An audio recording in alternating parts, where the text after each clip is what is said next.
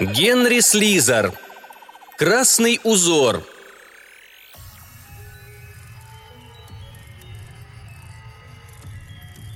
Писатель-призрак был еще молод, но виски ему уже посеребрила тонкая паутина седины.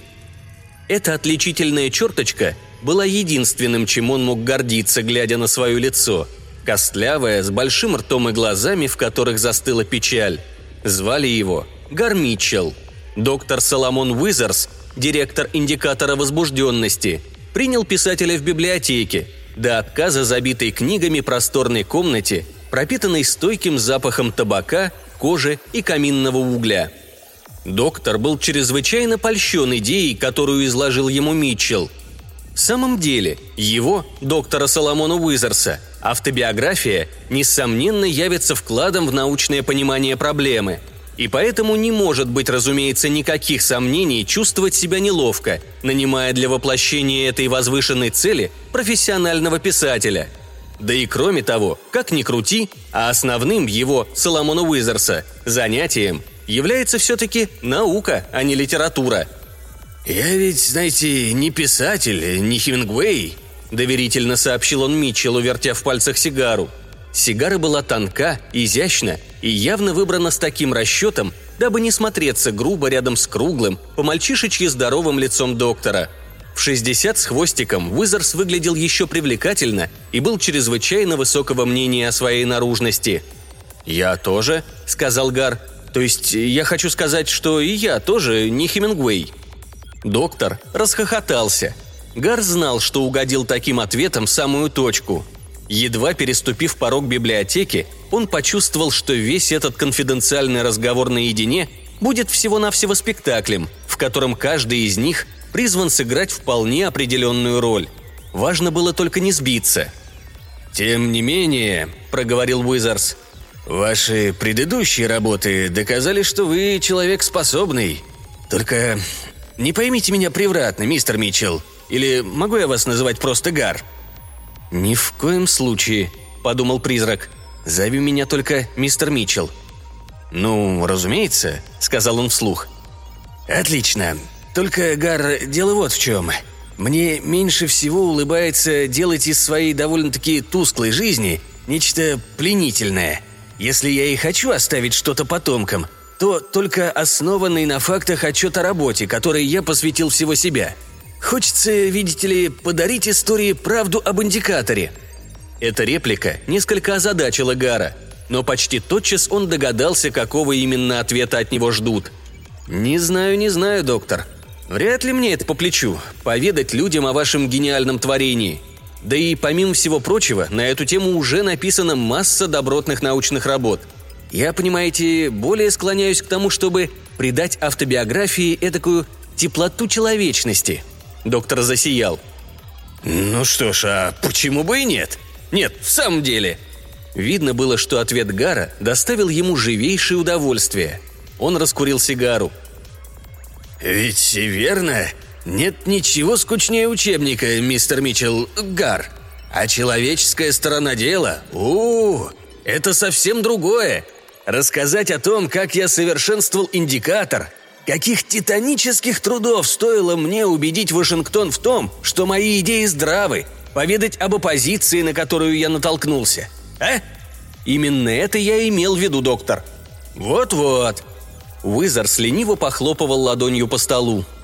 Головы его окутывало голубое облако сигарного дыма, а в глазах появилось то самое отсутствующее выражение, которое Гару не раз случалось наблюдать у своих клиентов – все они в такие минуты уже воочию видели тот день, когда их автобиография примет форму книги, удостоенной похвалы «Нью-Йорк Таймс». Ценный вклад в жизненно важную тему, выставленный в витрине у Брентано. Это здесь. Книга, которую читает вся Америка. С дарственными надписями скромного автора родным и друзьям. «Дорогой Мейбл, вдохновивший меня». Гар вежливо кашлянул – и доктор вернулся на грешную землю. «Разумеется», – живо сказал он, – «я хочу основательно подковать вас по всем вопросам, касающимся индикатора. Мне хочется, чтобы о его работе, ну, может быть, за исключением некоторых узкотехнических проблем, вы знали столько же, сколько и я». Получите завтра специальный пропуск в корпус центрального контроля. Уверен, что для писателя там найдется много интересного». «Несомненно, несомненно», – покладисто согласился Гар. Уизерс встал. По всему было видно, что спектакль окончен.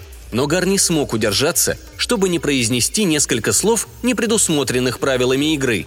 «Простите, доктор, могу ли я спросить вас?» Неожиданное обращение вызвало у собеседника что-то похожее на мгновенное раздражение и досаду. Но все тотчас прошло, и Уизерс усмехнулся. «Знаю, знаю, о чем вы. Это все хотят знать. Интересуетесь, подвергаюсь ли контролю я сам, отец индикатора?» Гар покраснел. «Боюсь, что вы угадали». «Взгляните». Доктор подтянул рукав пиджака. На внутренней стороне предплечья у него слабо проступали три голубых знака. СУ-1. «Первый», – прошептал Гар. «А мой уже М79807Г Уизерс спустил рукав. «Завтра в девять за вами заедет автомобиль. Доставит вас прямо к корпусу центрального контроля. Там и увидимся». «Хорошо, сэр», — ответил призрак. И неслышно, как и полагается призракам, удалился из дома Уизерса. Багаж жизненных впечатлений Гара Митчелла был еще невелик. Корпус центрального контроля индикатора возбужденности он увидел впервые – и поэтому зрелище, открывшееся его глазам, восхитило его. Перед ним возвышалось легкое круглое сооружение из стекла, выделявшееся среди зелени деревьев милях в двадцати к северу от Канзас-Сити.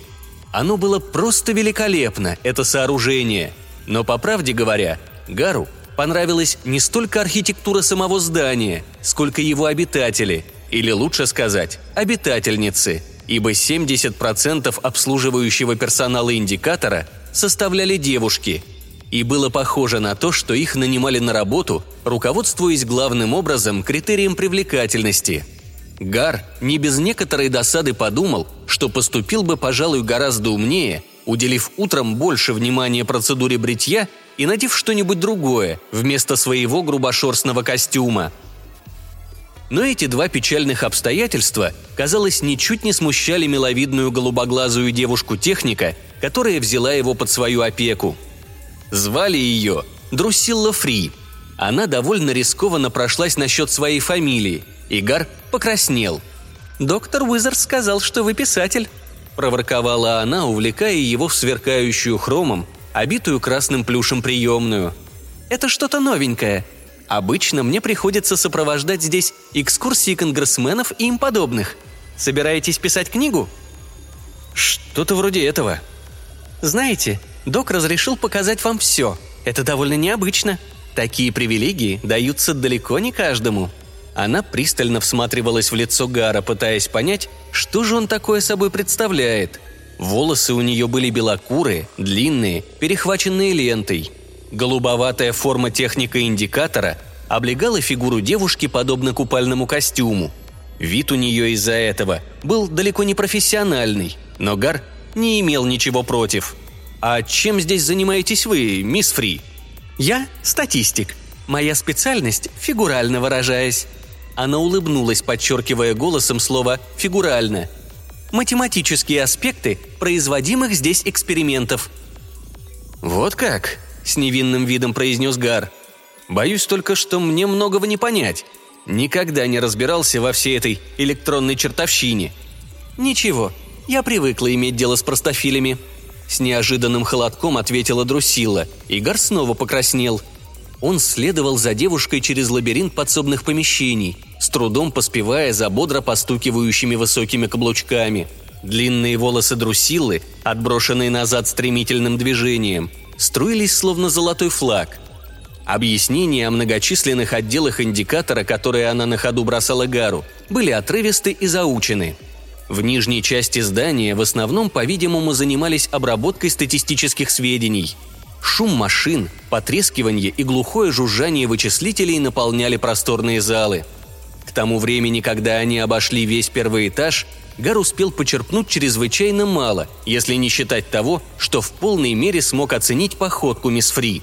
Однако на втором этаже, где были расположены лаборатории, его интерес возрос. В длинной, сверкающей стерильной чистотой комнате, полной света и хорошеньких лаборанток, тысячами производились крошечные голубоватые, толщиной в спичку, катодные датчики индикатора возбужденности, готовые к тому, чтобы быть вживленными под кожу предплечья каждому гражданину Соединенных Штатов, достигшему 14-летнего возраста. Гар стал свидетелем этой операции в лабораторной секции, которая и была как раз предназначена для такого рода экспериментов. Он увидел, как лаборантка в белом халате сделала аккуратный, лишь чуть-чуть кровоточащий надрез на руке девочки и быстро вложила в него маленькую голубую трубочку. После этого ее проворные пальцы зашили ранку с ловкостью рук опытной швеи – когда она кончила, сквозь тонкую кожу ребенка просвечивал только бледный голубой номер. «Быстро и безболезненно», — весело прощебетала мисс Фри. «Да», — медленно проговорил Гар, чувствуя, как у него на руке, в том месте, где находился датчик индикатора, под напором крови забилась какая-то жилка, причиняя ему боль. Он не отводил взгляда от девочки, которая теперь пристально смотрела на свою руку. В глазах у нее стояли слезы — Отныне, где бы она ни была и что бы она ни делала, эта трубочка всегда будет с ней. Извлечь ее из тела значит совершить государственное преступление. «Пройдем сейчас в самое сердце центра, контрольной стене», – предложила Гару его провожатая. Они миновали несколько оборудованных фотоэлементами дверей, и возле каждой их останавливал охранник в форме службы безопасности – придирчиво допытываясь, кто они и зачем идут в центр.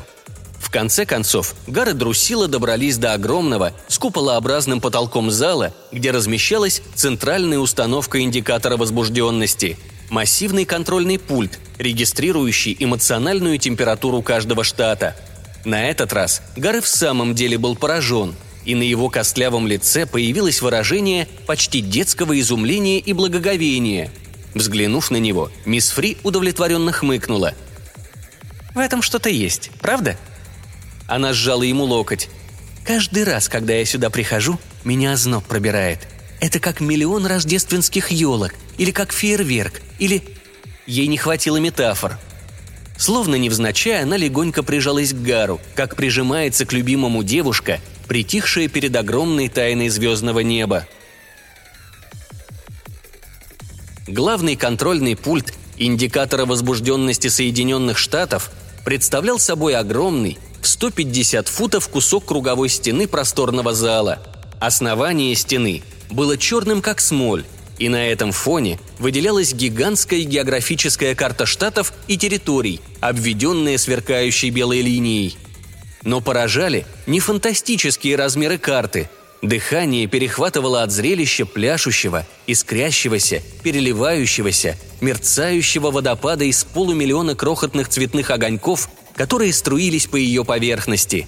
Голубые и красные искры, белые вспышки, желтые проблески, зеленые, оранжевые, коричневые, фиолетовые оттенки и сотни других, не переставая, дрожали на огромном пространстве, покрывая его многоцветной рябью – на небольшом возвышении у основания стены Гар заметил несколько вращающихся кожаных кресел. Сидевшая в одном из них знакомая фигура в костюме из плотного твида приподнялась. Соломон Уизерс улыбнулся Гару и Друсиле. «Гар, мой мальчик!» Уизерс соскочил с высокого кресла и, прыгающий словно у беззаботного школьника походкой, направился к Митчеллу. Мисс Фри он по-отцовски похлопал по спине – но руку не убрал, и все время, пока разговаривал с Гаром, рука его покоилась на талии девушки. «Поражены?» Он широко улыбнулся. «Очень, я и представления не имел». «И это только главный пульт. Кроме него, большое число пультов поскромнее установлено у нас и в других секциях. Каждый из них охватывает более мелкие части страны. А все эти различные цвета Уверен, знаете уже об этом. Представляют собой, так сказать, различные длины волн эмоционального возбуждения всей нации в каждый данный момент. Всю, так сказать, шкалу чувств и настроений. От вялого неудовольствия до дикой радости. И того гнева, в припадке которого Голос доктора Уизерса зловеще упал. «Совершают убийство!» Он внезапно нахмурился и через плечо поглядел на стену. «Гнев», — проговорил Уизерс тяжело и задумчиво. «Что вы сказали, доктор?» – встрепенулась Друсила. «А, нет, ничего, ничего». Он перевел разговор на другое. «Ну, как вы относитесь к нашему другу, мисс Фри?» «Прекрасно», – лояльно вставил Гар. «Великолепно. Только теперь я возьму его на свое попечение, дорогая Друсила. Можете быть свободны?» Они прохаживались взад и вперед вдоль мерцающей бесконечными огоньками стены. Доктор, важно вышагивая, сцепив руки за спиной. Гар, легко ступая чуть позади, напряженно пытаясь вникнуть в смысл слов Уизерса. «Кризис», — говорил доктор. «Кризис! Вот что в конечном итоге утвердило эту идею Гар. Целых два года после окончания войны я и мои коллеги умоляли правительство принять на вооружение систему, которая бесстрастно и точно докладывала бы об эмоциональном состоянии нации. Но эти остолопы и слушать нас не хотели. Ни кливлендские беспорядки, ни кровавое восстание в Калифорнии не смогли открыть им глаза на то, что такая система нужна, нужна как воздух. Но рано или поздно они должны были прийти к пониманию этой необходимости – мы живем в такое время, Гар, что того и гляди вспыхнет пожар. Наша страна никогда не знала времени более ужасного. Война, скажете вы. Но война – это было не то. Страшным образом, конечно, но война только освежила наши чувства. Гара передернула.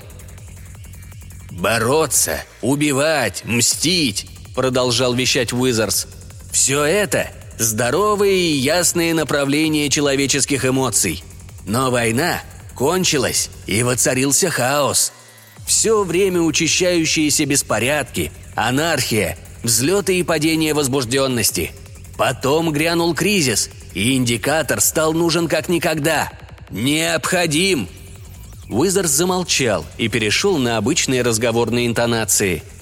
«Вы, конечно, записываете все это на магнитофон». «Что?» Гар с трудом одним ртом улыбнулся. «А, простите, я совсем забыл». Он сунул руку в карман пиджака и тронул механизм, который там лежал. «Все в порядке». «Да», — повторил доктор. «Кризис. Индикатор стал сразу настоятельной, всем очевидной необходимостью. Метод, который позволяет проследить все чувства по мере того, как они охватывают человеческий организм – эффективнейшее средство, позволяющее обнаружить и ненависть, зреющую среди целой группы людей, и жажду насилия, задолго до того, как они достигнут опасной точки.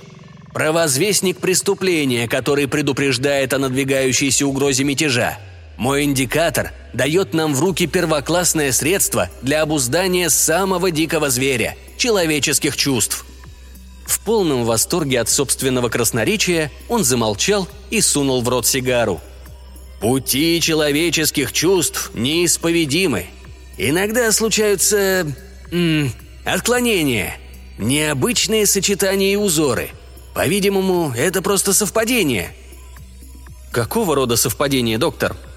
Уизерс вынул изо рта сигару и помахал ею по направлению линии алых огоньков на калифорнийском побережье – Видите тот красный узор, который тянется от Окленда к Мертвой долине? Он распространяется по прямой от одного пункта к другому. Неуклонно. Лавиной. Мы заметили это явление в начале прошлой недели. И что это может означать? Затрудняюсь ответить вам определенно. Ясно одно. Это гнев. Красное – это цвет гнева. Но здесь он так странно сконцентрирован – но ведь кроме этого узора на стене есть и другие красные огни. «Да, да, тысячи!» – выпалил Уизерс. «Люди сердятся постоянно, не переставая, день за днем. Но этот узор, он слишком устойчив, слишком последователен. Разумеется, это всего-навсего какая-то необъяснимая игра случая, дурацкое совпадение». «Понимаю», – сказал Гар. Мы проводим сейчас более тщательную проверку этого района. Мы этот гнев скрутим. Калифорнийская секция индикатора работает все утро. Мы докопаемся, в чем там дело». Собственные объяснения, казалось, успокоили Уизерса. Он провел Гара в смежную комнату, где несколько меньший вариант центрального пульта вспыхивал многоцветными сочетаниями сверкающих узоров. Оператором калифорнийской секции был пухлый молодой человек от напряжения, покрывшийся испариной. Росинки пота выступили на его круглом лице, склоненном к большому журналу, в котором он что-то записывал. «Ну, Коннорс», — осведомился доктор, — «разобрались в этом маленьком осложнении?» «Да, сэр. Узор гнева сконцентрирован главным образом в районе Окленда, Сан-Франциско, Лос-Анджелеса и других больших городов. Однако похоже, что красное начинает переливаться и в небольшие округа». «Вы смеетесь, Коннорс? Это что, все? Я мог бы сказать то же самое, взглянув на центральный. Продолжайте работать. Если узор доживет до завтра, свяжитесь со службой. Пусть они займутся безотлагательным расследованием. Кто его знает? Возможно, там опять зреет мятеж, или опять это всеобщее народное движение. Они отошли от оператора. «Что это за служба?» – спросил Гар. «Секретная служба», – Уизерс нахмурился. «Она выходит на сцену, когда мы сообщаем, что на индикаторе появился зловещий узор. Не потому, что я чего-то боюсь, а...» «Понимаю, доктор». «Вот именно. Осторожность никогда не помешает. Нация в беспокойстве. Мне вспоминается, что я сказал по этому поводу Конгрессу шесть лет назад, когда мне пришлось давать показания перед комиссией. Я сказал им, вы записываете все это? Да, сэр, диктофон работает. Отлично, отлично. «Джентльмены», — сказал я им.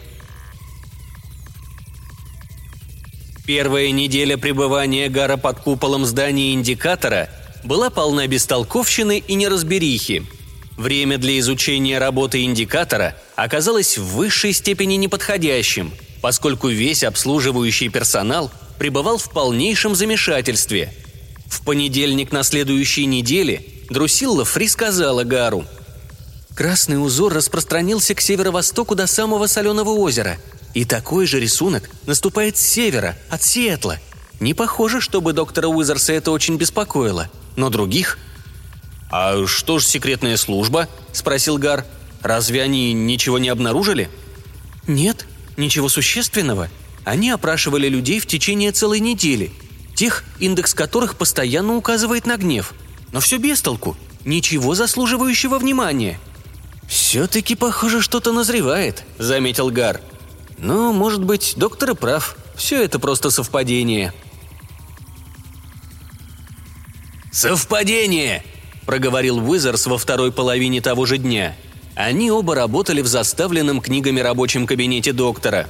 По сравнению с прошлой неделей манеры Уизерса существенно изменились.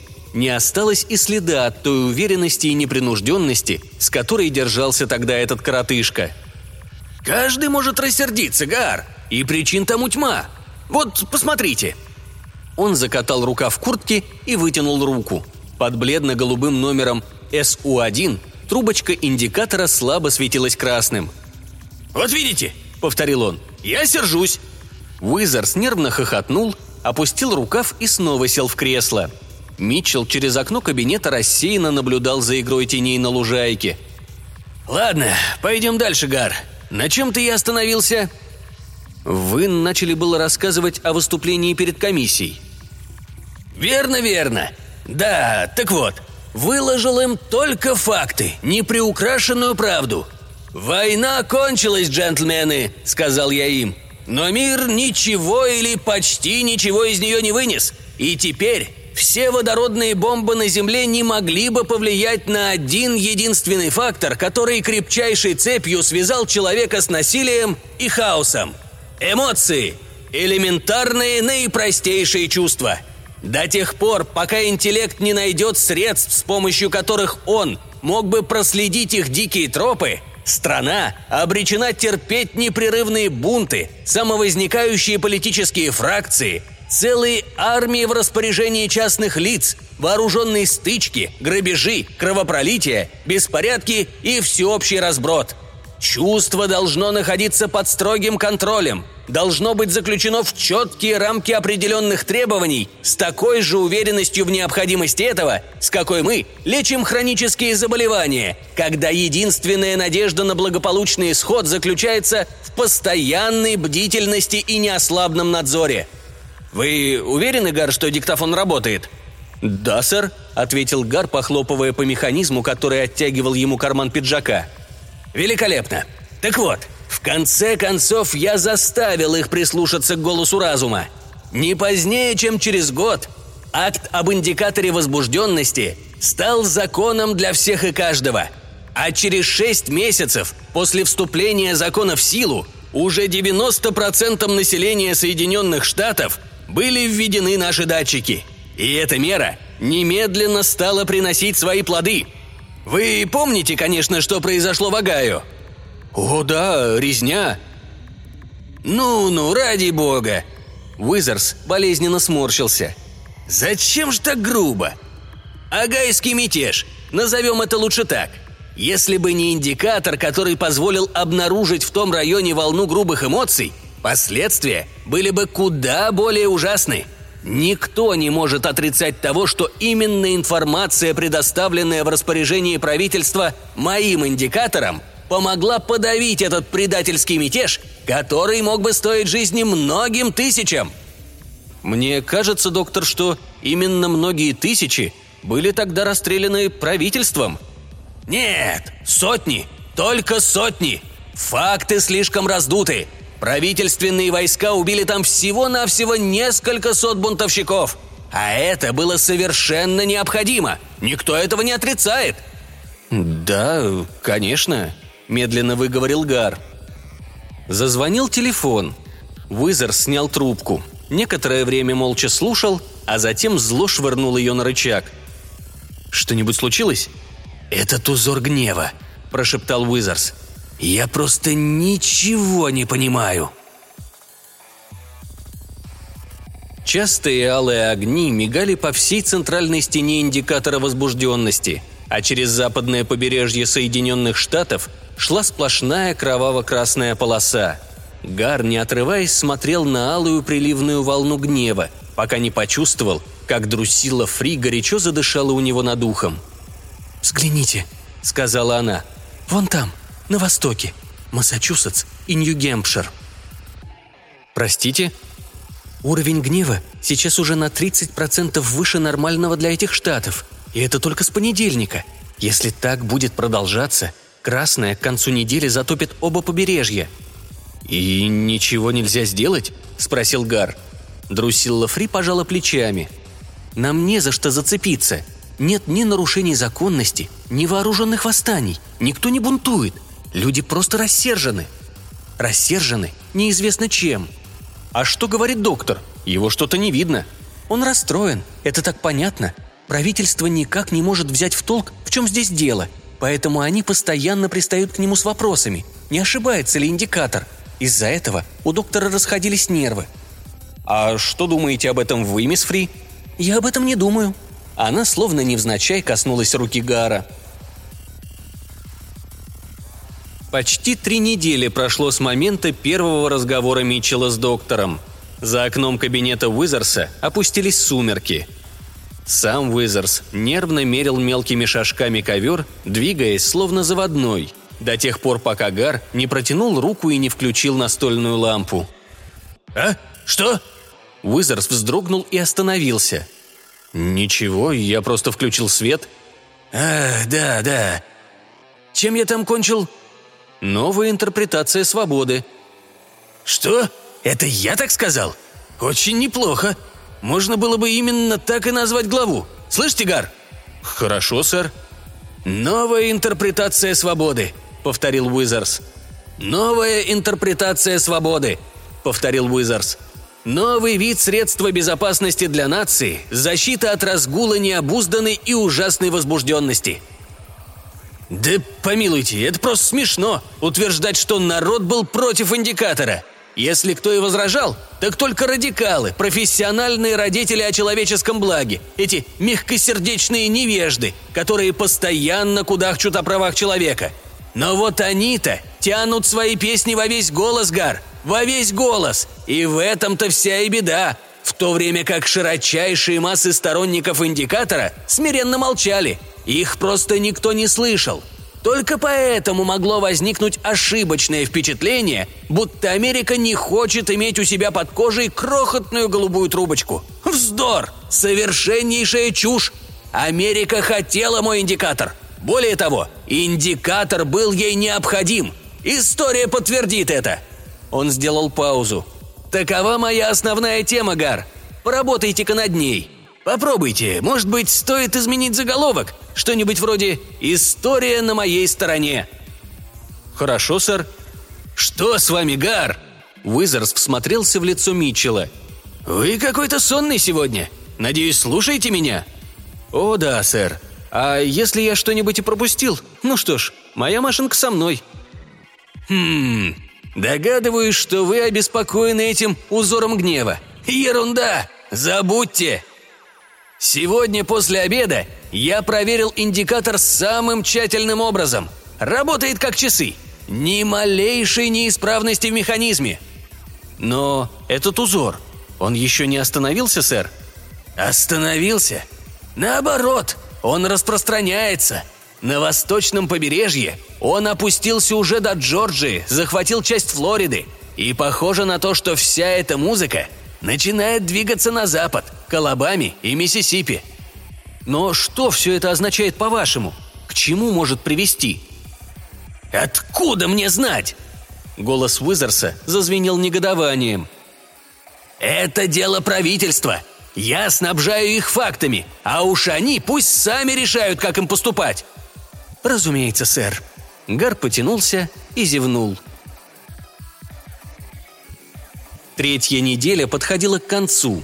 Гар Митчелл стоял под огромным куполом главного зала индикатора и смотрел на мозаику из полумиллиона крохотных огоньков, которые подмигивали и плясали на гигантской стене. Красный цвет занимал теперь господствующее положение. Огромные вспышки пламени волнами перекатывались в разных направлениях по восточному и западному побережью Соединенных Штатов. Огненные вихри кружились на юго-западе и юго-востоке страны – Красное медленно ползло вдоль северной границы и вниз, от района Великих озер через Дакоту, Висконсин и Иллинойс. «Это какое-то сумасшествие!» – шептал Уизерс, не отрывая глаз от горящих, как угли, огней. «Зачем? Какой смысл? Это совершенно нелепо!» Друсилла Фри осторожно тронула его за рукав. «Не выпейте ли кофе, доктор?» «Какой к черту кофе?» – отмахнулся он. «Налейте мне», – попросил Гар. «Похоже, что нам еще долго не выбраться отсюда. Доктор Уизерс не уйдет, пока не получит каких-либо сообщений от секретной службы». Уизерс повернулся к нему. «Записывайте, Гар. Не будем терять времени. Это для главы о Багайской рез... о Багайском мятеже. Придумал, как нужно начать ее. Разыщите статьи, которые появились тогда». Подошедшая девушка-техник прервала его – «Простите, доктор, вас вызывают из Вашингтона». «Из Вашингтона?» Уизерс побледнел. «Может быть, они что-нибудь узнали?» Он еще раз испытующе посмотрел на стену, и лицо у него исказилось при виде того, как все больше и больше разгорался красный пожар. Он пробормотал что-то про себя и пошел вслед за девушкой в другую часть зала. Минут через пять он возвратился. Его круглое лицо сияло – «Это уже кое-что!» Он потирал руки так энергично, что было слышно, как стало сухо потрескивать кожа на ладонях. «Теперь-то уж мы доберемся до сути дела!» «Что произошло?» – спросил Гар. «Секретная служба выследила, наконец, нескольких подстрекателей этого гнева. Мерзавцы! Агенты-провокаторы! Они распространяли свой яд по всему государству. Тайно, украдкой, Общенациональное движение против правительства!» «Кто они?» – спросила мисс Фри. «Чего они хотят?» «Кто знает! У сумасшедших жителей нашей страны всегда найдется тысяча и одна бессмысленная причина, чтобы быть недовольными. Куда ни глянь сплошные психопаты! Теперь-то мы выследили этих мерзавцев! Индикатор нас не подвел!» Но гнев распространялся так стремительно. «Ну, разумеется!» Темп безумия, не поддающаяся контролю скорость потери нервного равновесия. Эти бунтовщики заражали гневом один другого, пока инфекция, подобно чуме, не распространилась по всей стране. Но хватит. Теперь мы положим этому конец. Мы схватим их и... «Пахнет бедой», – мягко прервал его Гар. «Посмотрите». Они повернулись к стене. Несмотря на радостное сообщение Уизерса, неумолимые волны красного огня почти полностью затопили обведенное белым контуром пространство карты – Красный свет был так ярок, что один из районов, еще относительно бледный, выступал из общего фона, словно белоснежный корабль в огненном океане. «Это Канзас!» – испуганно прошептала мисс Фри. «Они окружили Канзас!» «Глупости!» Лицо Уизерса тоже стало багровым от прилива крови. «Это всего-навсего совпадение. Дурацкие шуточки судьбы. Людям нужен индикатор. Он им необходим. «Доктор!» Держа в руке роговые очки, к ним подошла темноволосая девушка-техник. «Доктор, около нашего здания толпы народа». «Толпы? Какие толпы? О чем вы говорите?» «Не знаю. Там собрались какие-то люди, и их очень много. Они просто стоят и смотрят на здание. Мне это совсем не нравится, доктор». «Не болтайте чепухи! Чего они хотят? Спросите их, что им нужно!» «Я сама видела», – упорствовала девица в голубом мундире. «Их тысячи! Это огромное сборище! Только они держатся так тихо!» Теперь красные огни на стене яростно метались и вспыхивали, медленно заливая и Канзас. «Позвоните в Вашингтон!» – застывшим голосом проговорил Уизерс. «Вызовите секретную службу. Сообщите им, что здесь происходит. Пусть немедленно высылают помощь!» Он не выдержал и закричал. «Звоните кому угодно! «Бесполезно?» Митчелл выступил вперед. Голос его звучал спокойно и сурово. «Они слишком долго ждали этого часа, доктор. Они действовали неслышно, тщательно планируя свои шаги и ничего не делая в открытую. Но гнев рос в них, доктор. Рос, пока не настало время излить его». «О чем вы говорите?» Коротышка смотрел на Гара, широко раскрыв глаза, в которых вдруг замигал страх – Откуда вы все это знаете? Какую вы-то, собственно, роль играете в этом деле, Митчелл?» «Главную», – спокойно и даже торжественно сказал Гар. Не торопясь, размеренными скупыми движениями, он вытащил из кармана механизм, который даже отдаленно не напоминал диктофон. Сухо щелкнул рычажок, поставив в ход необратимый процесс внутри устройства. И, услышав этот негромкий звук, Друсилла Фри застонала от ужаса – а Уизерс испустил длинный и пронзительный вопль, голосом, который ничем не напоминал мужской. И в тот момент, когда Гар, Миляга Гар Митчелл, покладистый, ручной и безответный призрак, со всего размаху швырнул механизм в огромную стену индикатора, он еще успел заметить у него на руке пылающую красную трубочку –